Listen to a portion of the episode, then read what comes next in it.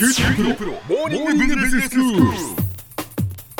今日の講師は九州大学ビジネススクールで産学連携マネジメントがご専門の高田恵先生です。よろしくお願いします、はい、よろしくお願いします。大学発ベンチャー、まあ、大学発の技術をどういうふうにビジネスにするかというお話をしていただいています、はい。前回からベンチャーアセスメント、まあ、会社を起こすときにその企業が投資家から見て、まあ、果たして魅力的な企業かどうかっていうのをええ。評価するっていうことがベンチャーアセスメント、はい。でまあその評価の方法としていろんなことをやらないといけないっていうことでしたよね。はい。前回はその会社のタイプをまず決めるということ、ええ。そしてビジネスモデルを作るということ、はい。というお話でしたけれども、はい。今日は先生。今日はですね、そのビジネスモデルまである程度はっきりさせたら、うん。それに基づいて5年程度の売上の予測と必要なコスト、それが出ると、まあ、利益が計算できますんで、はい。それであの財務諸表っていうものを作るんですね。で技術系のベンチャーの場合は特に当面数年間っていうのは研究開発にすごくお金が必要だったりとか、はい、製品を実際発売するまではうん。数年間時間を要したりするっていうこともあるので、ええ。そういうこともちゃんとコストとして織り込んどかなきゃいけない。で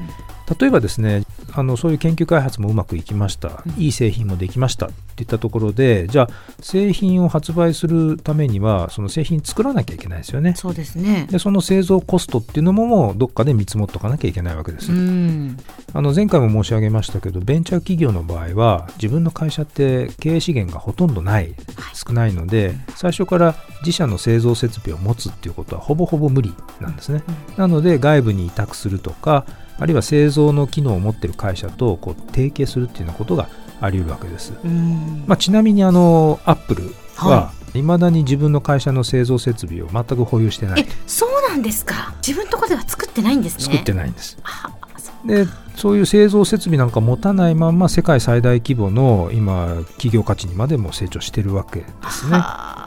はでただですね製造のアウトソース先の探索っていうのはもう注意深くやってまして、うん。いかにアップルの競争優位性を保てるかっていうことを軸にあの世界中のあの製造のアウトソース先っていうのを常に探しているんですね。うん。であのアウトソースするときにこのベンチャーの場合はですね、ええ。技術系のベンチャーの場合は自社が持っている技術ノウハウが流出したりしないように注意しなきゃいけないです、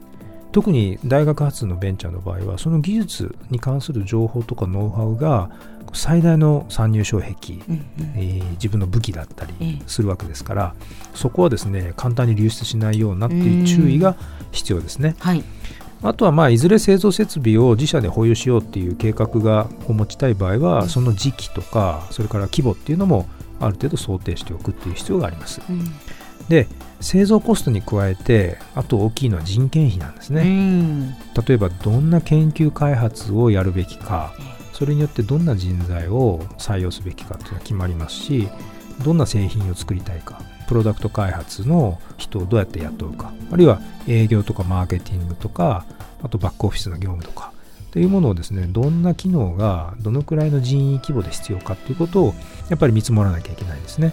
でベンチャー企業の場合手持ちの現金がまあ潤沢じゃないですから、経営者とか従業員にですね最初からそんなに多額の給与を払うっていうのはうんまあ無理なわけです。そうですよね。ですので、えー、と多くのベンチャーで取られているのは、報酬としてストックオプション新株予約権っていうんですけれどもは将来あらかじめ決めた株価その株価って大抵すごく安い株価なんですけど、あはい。その安い株価で自社株を買うことができますよと。だだから会社が上場した時に株価がすごく高くなる、ええ。その直前に自分のストックオプションを行使して自社株を安い値段で手に入れてキャピタルゲインというですね株価がポーンとこう上がった後にそれを売却すると。いうことでキャピタルゲインを得るっていう。まあそういう権利を与えるっていう。だかはい。らそうするとあの現金が目減りが少なくて済むということなんですね。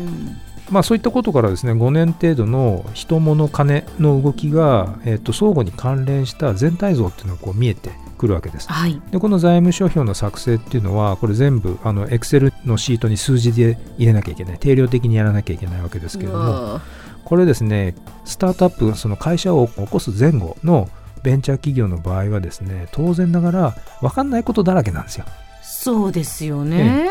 すごく細かい定量化っていうのがですね、分かんない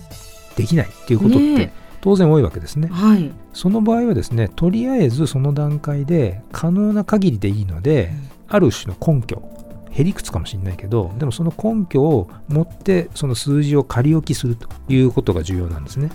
でその仮置きした数字っていうのはまあ仮説なわけですけれども、ええ、その仮説をその後実際に行動しながら自分たちが確証ができるレベルまで詰めていくと。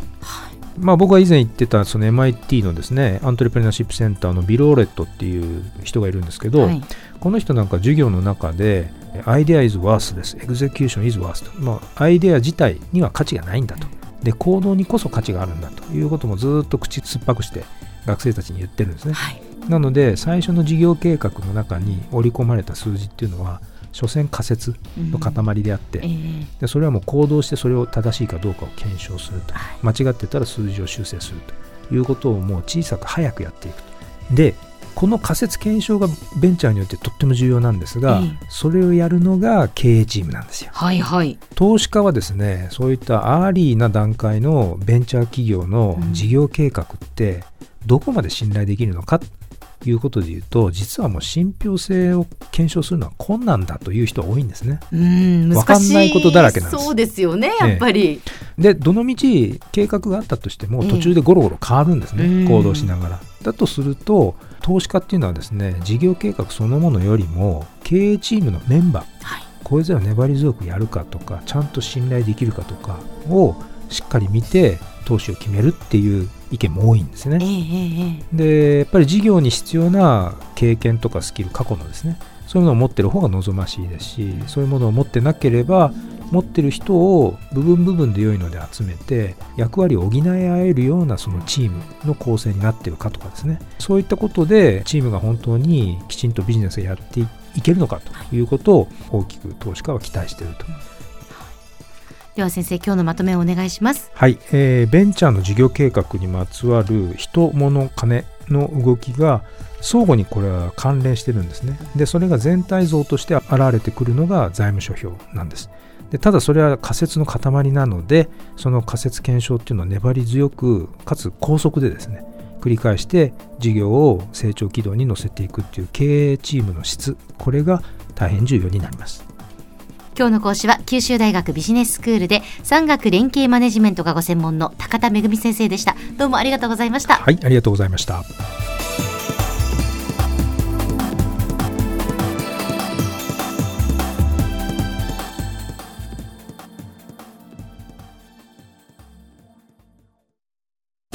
QTPro は通信ネットワーク、セキュリティ、クラウドなど QT ネットがお届けする ICT サービスです